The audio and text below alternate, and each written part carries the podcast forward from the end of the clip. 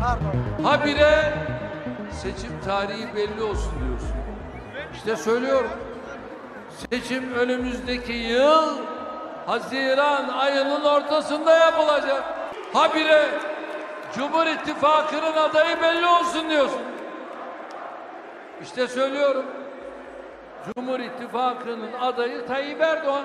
Cesaretin varsa, yüreğin yetiyorsa bugünden tezi yok. Ya adaylığını açıkla ya da adayını açıkla. Arkadaş yüreğin yetiyorsa beni çağırırsın. Senin televizyon kanalların var orada. Çıkarsın karşıma, oturur hesaplaşırız. Ben de sana Cumhurbaşkanı adayının kim olacağını açıklayacağım. Yapamaz, cesaret edemez. Çünkü kirli birisi. Uzunca bir süredir devam eden adaylık tartışmaları ve baskın bir seçimin olup olmayacağı tartışmalarının odağında 2023 genel seçimlerine gidiyoruz. Peki nasıl bir ortamda seçime gidiyoruz? Seçim güvenliği nasıl sağlanacak? Halk seçimle gelecek bir değişime inanıyor mu? Ben Kısa Dalga'dan Yeşim Özdemir. Bu araştırma dosyasında seçim güvenliğini konunun uzmanlarıyla konuşuyorum. Oku, dinle, izle.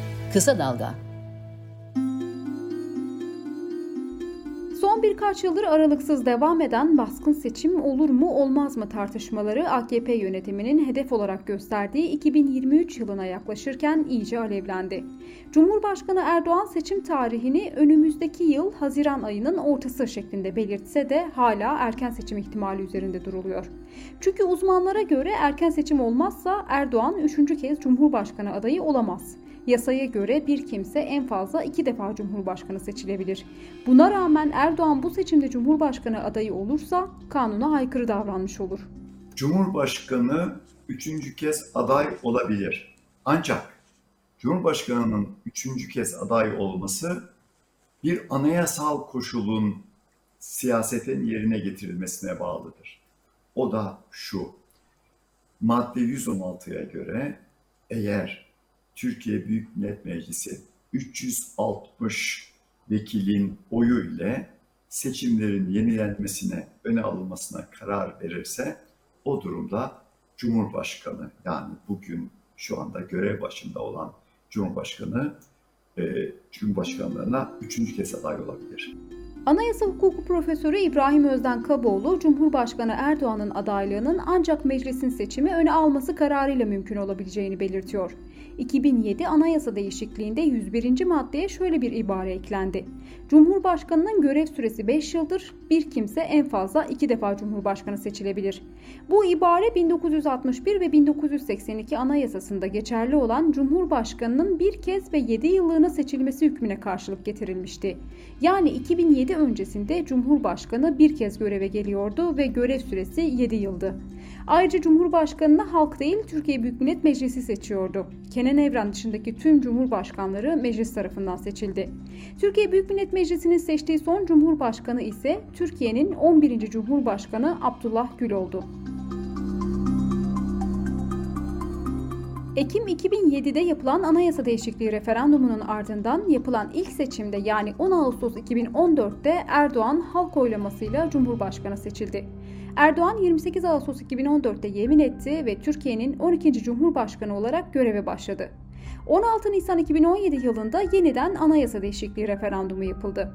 Anayasanın belli maddelerinde yapılan değişikliklerin yanı sıra yürürlükteki parlamenter sistem kaldırılarak başkanlık sistemine geçildi. Referandumun ardından 2019'da yapılması öngörülen seçim erkene alınarak 24 Haziran 2018'de olağanüstü hal koşulları devam ederken seçime gidildi. Ve bu seçimde Erdoğan ikinci kez Cumhurbaşkanı seçildi. Seçim yasasına göre ikinci görev süresi Haziran 2023'te sona erecek olan Erdoğan'ın bu durumda adaylığı nasıl mümkün olabilir? Eğer 18 Haziran 2023'te zamanında yani değil de önce yapılırsa tıpkı 2018 seçimleri gibi öne alınırsa bu durumda iki olasılık var. İki şekilde ancak öne alınabilir. Bir, kendisi e, seçimlerin yenilenmesine karar verebilir. İki, meclis karar verebilir. Kendisi karar verirse aday olamaz ama meclis karar verir ise 360 oy gerekiyor onun için 5'te 3 anayasa madde 116'ya göre e, Sayın Cumhurbaşkanı yani Recep Tayyip Erdoğan 2014'te birinci olarak ilk kez seçilen, 2018'de ikinci kez seçilen kişi üçüncü kez aday olabilir. Anayasa hukukçusu İbrahim Kaboğlu Erdoğan'ın adaylık açıklamasını koşula bağlı adaylık olarak anlamamız gerektiğini vurguluyor ve erken seçim koşuluyla Erdoğan'ın üçüncü kez Cumhurbaşkanı adayı olabileceğini açıklıyor. Bazı görüşlere göre de erken seçim olmasa da Erdoğan aday olabilir. Çünkü 2007'de anayasa değişikliği, 2017'de ise rejim değişikliği yapıldı ve 2017'de yapılan rejim değişikliği 2007'de konulan kuralı geçersiz kılar. Bu durumda Erdoğan'ın 2014'te yaptığı görev kabul edilmez ve 2018 yılında ilk kez adaylığını koymuş kabul edilir. Meclis Başkanı Mustafa Şentop bu konuda hukuken bir tartışma olmadığını ve üçüncü kez değil ikinci kez adaylığın söz konusu olduğunu belirtiyor. Şentop sıra sayısı 447 olan komisyon raporunu referans göstererek durumu şöyle açıklıyor. Diyor ki komisyon raporunda yine yürürlükteki ve teklifte yer alan anayasa hükümlerinde Cumhurbaşkanı tırnak içerisinde ifadesi aynen kullanılmakla beraber mevcut hükümlere göre Cumhurbaşkanının görev ve yetkileri ile yürütme içindeki konumu teklifle getirilen hükümlerde esaslı bir şekilde değiştirildiği ve bütünüyle farklı bir hükümet sistemi içinde Cumhurbaşkanının düzenlendiği açık bir husus olduğu için teklifin kanunlaşması ile getirilen iki dönem seçilebilme imkanında bu düzenlemenin yürürlüğe girmesinden önce görev yapmış cumhurbaşkanlarının görev dönemlerinin hesaba katılmayacağı tartışmasızdır. Mustafa Şentop devam eden açıklamasında 2017'de yapılan anayasa değişikliği referandumuna işaret ederek parlamenter sistemden başkanlık sistemine geçildiğini ve madde 101'de belirtilen iki defa seçilme hakkının yeni sistemde geçerli olduğunu söylüyor. Aslında seçilme hakkı ve görev süresiyle ilgili hüküm 2007 anayasa değişikliğinde eklendi. Ancak Şentop'a göre ifadeler aynı olsa da 2017 referandumunda başkanlık sistemine geçildiği ve yeni sistemde cumhurbaşkanlığı tanımı tamamen değiştiği için 101. maddenin kısmen değil tamamen değiştiğini kabul etmek gerektiğini ve dolayısıyla bu maddenin yürürlüğe girdiği tarih olan Nisan 2018'den sonra yapılacak olan seçimler için hüküm ifade ettiğini belirtiyor. Görünen o ki Erdoğan her koşulda Cumhur İttifakı'nın Cumhurbaşkanı adayı olacak. Peki Millet İttifakı'nın adayı kim olacak? Kulis bilgilerine göre Kemal Kılıçdaroğlu'nun adaylığı kesin gibi gözükse de İstanbul Büyükşehir Belediye Başkanı Ekrem İmamoğlu ve Ankara Büyükşehir Belediye Başkanı Mansur Yavaş da öne çıkan isimler arasında.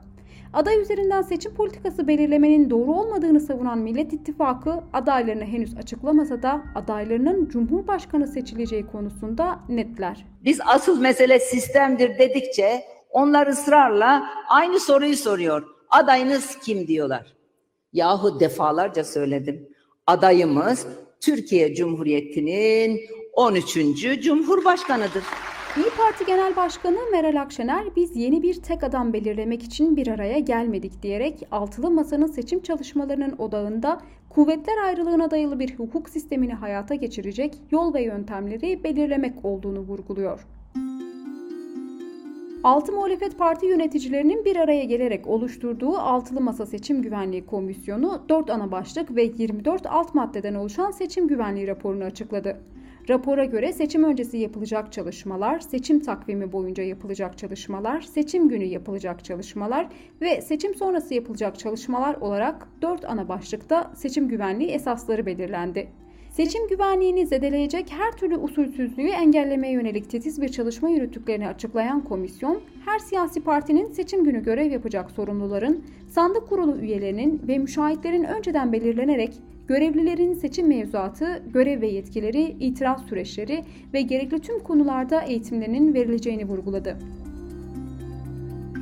T24'ten Murat Sabuncu'nun sorularını yanıtlayan HDP eski eş genel başkanı Selahattin Demirtaş da altılı masaya ortak adayda ısrar edeceğiz mesajı verdi.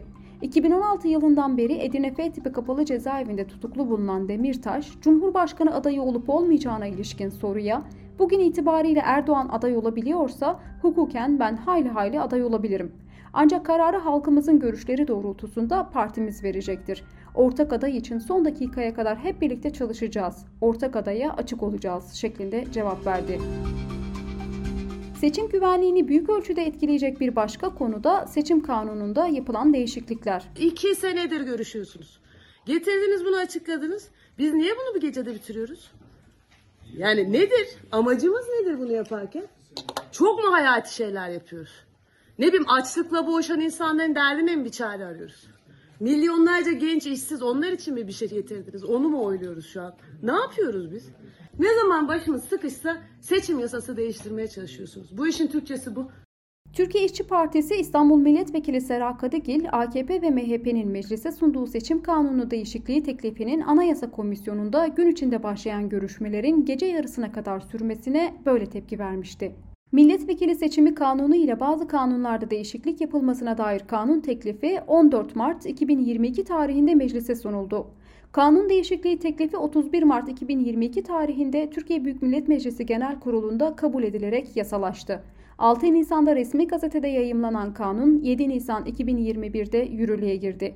Cumhur İttifakı'nın 15 maddeden oluşan seçim kanunu değişikliğine muhalefet partilerinin tepkisi büyük. Birinci maddeye geldik baraj. Yüzde yedi. Kimin için? Daha çok siyasi parti girsin içinmiş. Okey. Yüzde yedi ile yüzde on arasında kaç siyasi parti var bu ülkede? Yani hepimiz siyasetçiyiz değil mi? Bir tane var.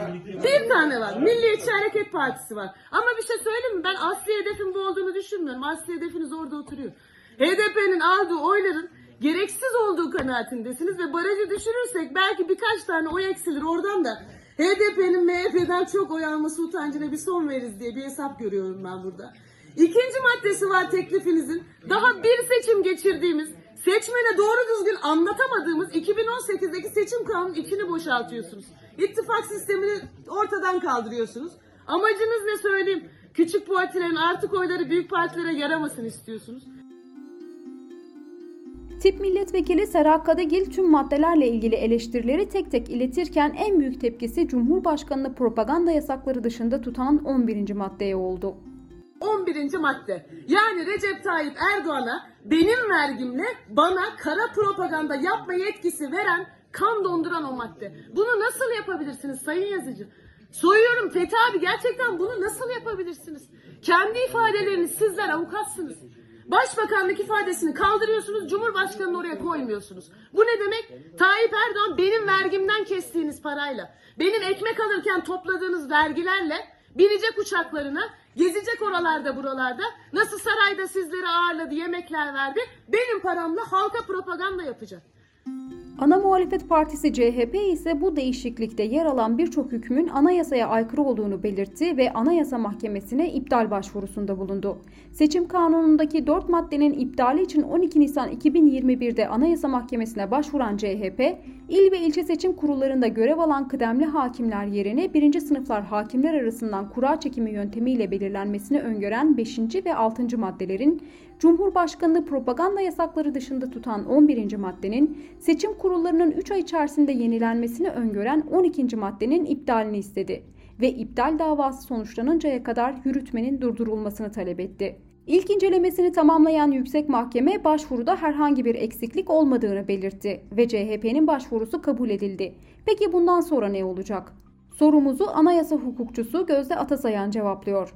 Şu anda esasa ilişkin e, incelemeye başladı. Başvuruyu kabul edilebilir buldu. Yürürlüğü durdurma kararı vermedi e, şu ana kadar Anayasa Mahkemesi. Yani bunu normalde en kısa sürede tabii ki sonuçlandırması gerekir. Yani çünkü e, telafisi imkansız bir zarar doğma riski de var e, dediğim gibi. E, yani bunu normalde e, anayasanın e, en başta değiştirilmesi teklif dahi edilemeyen ikinci maddesi çerçevesinde bir kere hukuk devleti, demokratik devlet ilkeleri uyarınca yine devletin temel amaç ve görevlerini düzenleyen beşinci maddede e, hukukun gerçek hukuk e, dayalı bir şekilde devletin faaliyetlerini yürütülmesi e, amacıyla ve anayasada e, yer alan e, seçim güvenliğine ilişkin, seçim hukukuna ilişkin diğer ilkeleri bunların hepsini e, göz önüne alarak e, anayasanın bütünlüğü çerçevesinde sistematik yorum yaparak e, bunu iptal etmesi e, tabii ki beklenir. Bizim e, temennimiz de o yönde ama işte tabii ki kesin bir şey söylemek burada mümkün. Anayasa hukukçusu Gözde Atasayan, CHP'nin iptalini istediği maddelerin arasında çok tartışılan %7 barajıyla ilgili maddenin olmamasını da şöyle yorumladı.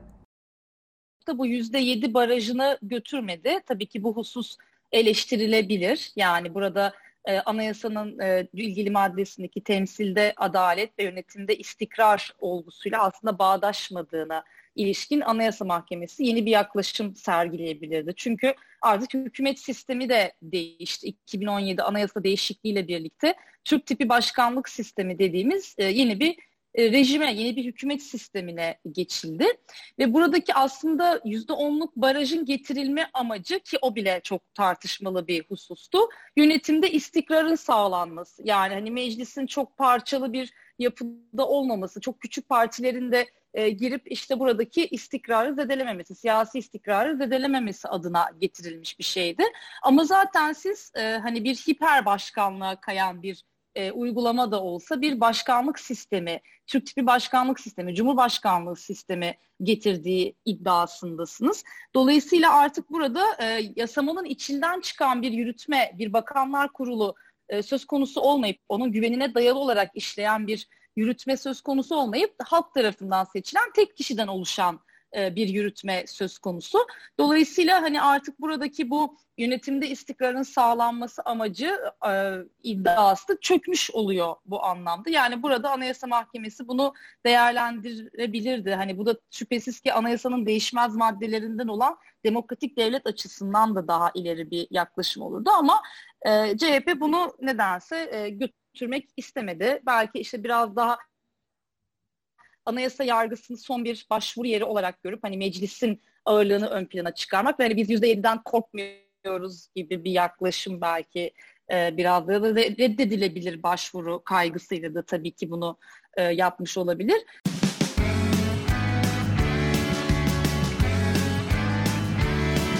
Kulağınız bizde olsun. Kısa Dalga Podcast.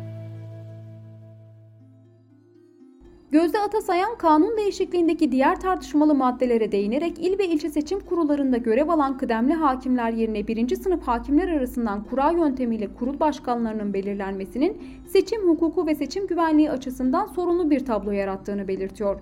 Atasayan konuyla ilgili YSK'nın bu usulün Türkiye geneline uygulanamayacağı ve bazı ilçelerde yine kıdem usulü, bazı ilçelerde de kura usulünün uygulanabileceği, bazı ilçelerde ise hibrit bir sistemin yani ikisinin karması bir sistemin uygulanabileceği yönündeki açıklamasına değinerek bu uygulamanın hukuk güvenliği ve seçim hukuku ilkeleri açısından bir kaosa neden olacağını vurguluyor.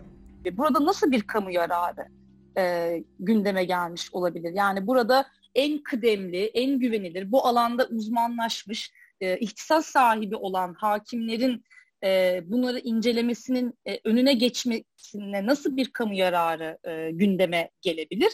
Yani burada e, böyle bir kamu yararı iddiasından ziyade maalesef bizim e, iktidarın kişiselleşmesi e, olarak da nitelendirebileceğimiz nasıl ben siyasi iktidarımı sürekli kılabilirim? Nasıl işte kaybetme riskim belki var ama yeniden tekrar nasıl siyasi iktidarımı e, süresini uzatabilirim ya da bunu e, kaybetmeyebilirim çoğunluğum, sahip olduğum çoğunluğu nasıl kaybetmem ve yeniden e, ben seçilebilirim gibi bir kaygının daha çok bu anlamda güdüldüğünü e, söyleyebiliriz.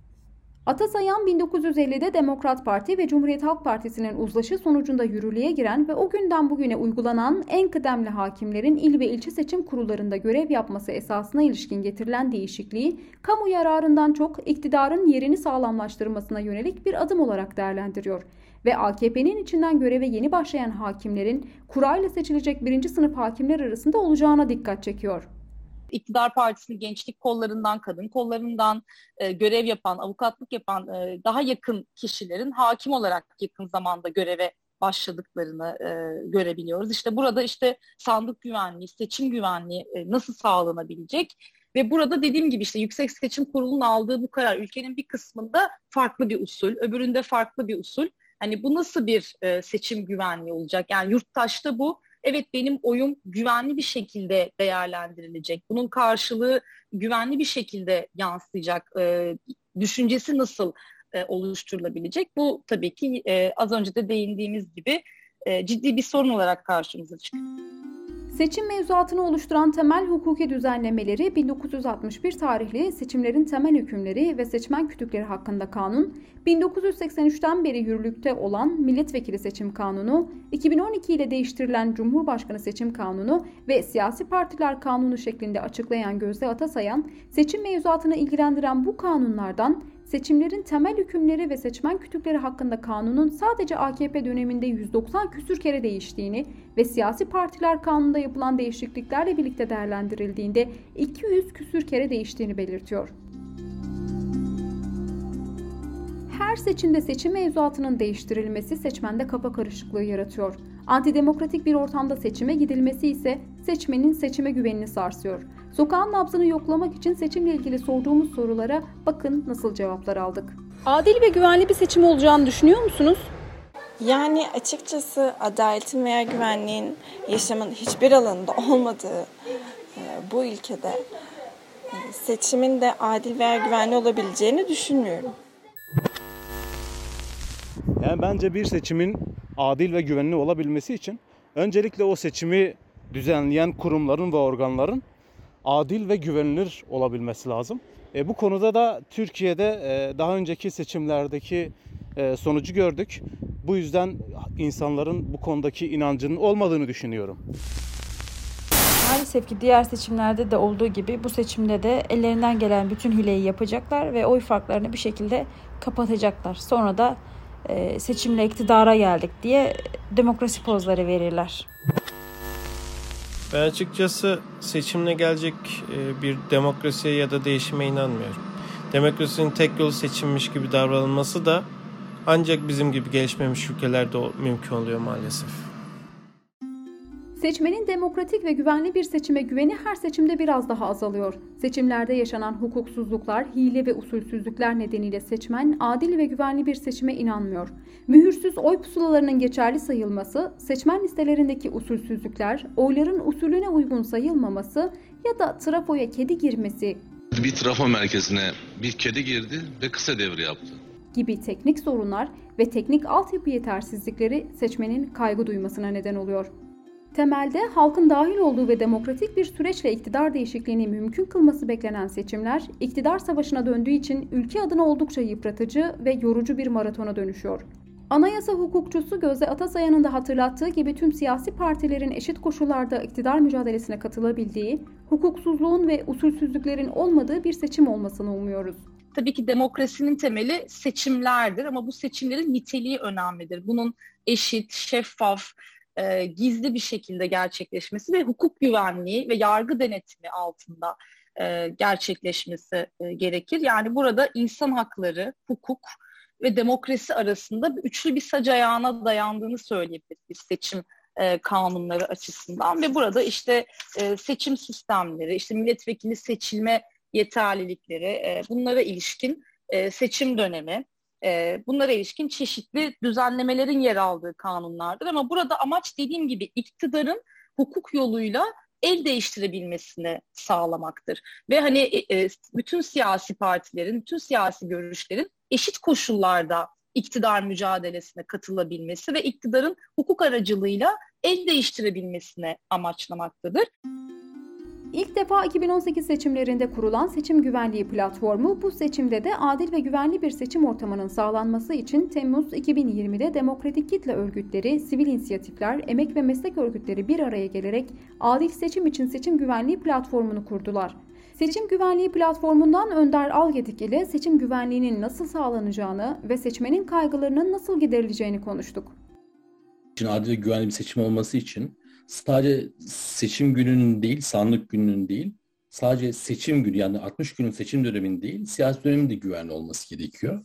Böyle baktığımız zaman aslında seçimle ilgilendiren her türlü düzenleme e, burada medya, ifade özgürlüğü dahil olmak üzere belirleyen bir şey olarak karşımıza çıkıyor. Dolayısıyla nasıl sağlanacak diye baktığımızda şu an için e, zor görünse de bunlar sağlandığı zaman e, oluşabileceğini söyleyebiliriz. 2018 yılında hazırlamış olduğumuz seçim güvenliği maddesine baktığımız zaman 20'den fazla kriter incelediğimizde örneğin televizyonda eşit propaganda hakkı, görsel yazılı basında eşit propaganda hakkından tutun da yapılan seçim mitinglerin engellenmesine kadar pek çok şeyde eşitsizlik gördük. Aslında insanların bu kaygıları belli bir oranda doğru. Çünkü baktığımız zaman seçim sadece e, sandık günü kilitlenecek bir güvenlik meselesi değil. Şu an e, siyaset böyle tartışıyor, böyle görmeye çalışıyor. Ama baktığımız zaman bizim e, bütün seçim sürecine aktif katılımımız burada sadece oy verme değil, propaganda, ifade özgürlüğü, fikir özgürlüğü ne kadar pek çok şeye dahil olmak gibi meseleler de öne çıktığını görüyoruz. Dolayısıyla burada asıl mesele e, sandık günü değil, bütün e, siyasi güvenlik olduğunu söyleyebiliriz. Önder Algedik seçim güvenliğinin sandık güvenliğine indirgenmemesi ve seçim günüyle sınırlandırılmaması gerektiğini vurgulayarak kamuoyunun dezenformasyon yasası olarak bildiği, basına ve sosyal medyayı müdahaleyi yasalaştıran, basın kanunu ve bazı kanunlarda değişiklik yapılmasına dair kanun teklifinin seçim sürecini ve seçim güvenliğini büyük ölçüde etkileyeceğini belirtiyor. Aslında seçim kanunu dediğimiz zaman 3 dalga seçim kanunuyla karşı karşıyayız. Birinci dalga seçim kanunu aslına bakarsanız e, Nisan ayında geçmiş olan e, ve dört tane seçimle ilgili kanunu değiştiren düzenleme. Bu birinci dalgaydı ve bu dalganın en temel özelliği mevcut seçim sistemini bozup Cumhurbaşkanı'na e, ye, sınırlama olmadan yetki vermesiydi. Şimdi bu geçtikten sonra ikinci dalga geldi. Burada dezenformasyon düzenlemesi. Bu özellikle sosyal medya ve medyayı çok belirleyecek olan düzenlemeydi. Ardından da gelecek olan üçüncü bir dalga daha söz konusu. Bu üçüncü dalgada e, kamudan bağımsız bilgi üreten insanlara, gruplara, örgütlenmelere kısıtlama getiren düzenleme. Şimdi e, ikinci dalga olarak dezenformasyon yasası hükümetin ifadesiyle e, bizim ifademizde sansür yasası incelediğimiz zaman şunu görüyoruz. Aslında her türlü dezenformasyon üretimini iktidarın tek eline alan, e, bilgi üretiminde ifade özgürlüğünde kısıtlamalar getiren e, ve manipülasyon konusunda e, iktidara güçler veren bir düzenleme olduğunu görüyoruz. Fakat e, bu düzenleme, 40 maddelik düzenleme özellikle 29. maddesi çok ciddi çatlak yarattı. E, bu süreçte e, seçim kanunu kolaylıkla geçerken burada ifade özgürlüğü gruplarının, e, basın örgütlerinin itirazları ve bu itirazların iktidara karşılık bulması sonucunda bu kanun e, karara bağlanmadan, genel kurula çıkmadan e, ertelendi. Bu da şunu gösteriyor aslında. E, toplumsal olarak iyi bir muhalefet yapıldığında seçim güvenliğin gerekleri olan e, daha e, düzenlemeleri oluşturma şansımızın olduğunu söyleyebiliriz. Hem konuştuğumuz bu başlıkları altında hem de işte seçim kanuna getirilen değişiklikler ya da işte bu sansür yasası e, da Ekim'de ne çıkacak belli değil ama yasalaşırsa o da büyük bir engel olarak seçim güvenliğini etkileyecek.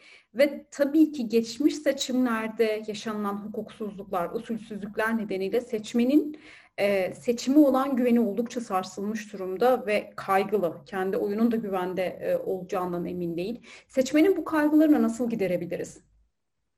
E, şimdi seçmenin bu kaygıları haksız değil. Öncelikle bunu kabul etmek durumunda. Çünkü e, seçim kanunun geçmesinden tutun da e, meclis süreci bunu hissettirecek doneleri insanlara veriyor. Ancak e, bu bizim çaresiz olduğumuz ya da bir şey yapacağımız anlamına gelmiyor. Biz şimdi seçim güvenliği platformu olarak aslında ülke çapında bir güvenlik seçim çalışması yapmayı düşünürken e, bu çerçevede partilerle görüştük. Bu çerçevede süreci izledik ve yapılması gereken en iyi çözümün yerel seçim güvenliği platformları kurulması gerektiğini gördük. Bu ne demek? Aslında ülke çapında değil, her il bazında e, seçim güvenliği platformları kurup buraya bütün partileri, bütün seçmenleri, bütün örgütleri katıp e, hep beraber e, seçim sürecinin bütün prosedürlerini, seçim kurullarının seçiminden tutun da e, bütün seçim işleyişine dair düzenlemelerin takip edilmesi, izlenmesi ve bu konuda aktif rol alınması gerektiğine karar verdik. Dolayısıyla evet şu anki seçimler 2018'e göre daha adil değil, hatta daha da e, az adil, adillik açısından çok büyük soru işaretleri doğuran bir seçim olacak. Aslında zaten daha antidemokratik bir ortamda her defasında, her seçimde daha antidemokratik bir ortamda seçime gidiyor olmamız biraz da seçmenin kaygısını arttırıyor diyebiliriz. Kesinlikle şimdi şöyle bir şey var. Ee, bu seçimin daha antidemokratik olması baştan bizim koymamız için çok ciddi bir gerekçe olacak. Ama bırakamamak gerekiyor. Çünkü ne kadar sırtımızı dönersek bu korktuğumuz şeylerin olması o kadar olası hale gelecek. O yüzden yapılması gereken şey e, seçim sürecini boş bırakmamak, siyaseti bu konuda denetlemek ve aktif rol almak olduğunu düşünüyoruz. Oku, dinle, izle. Kısa Dalga.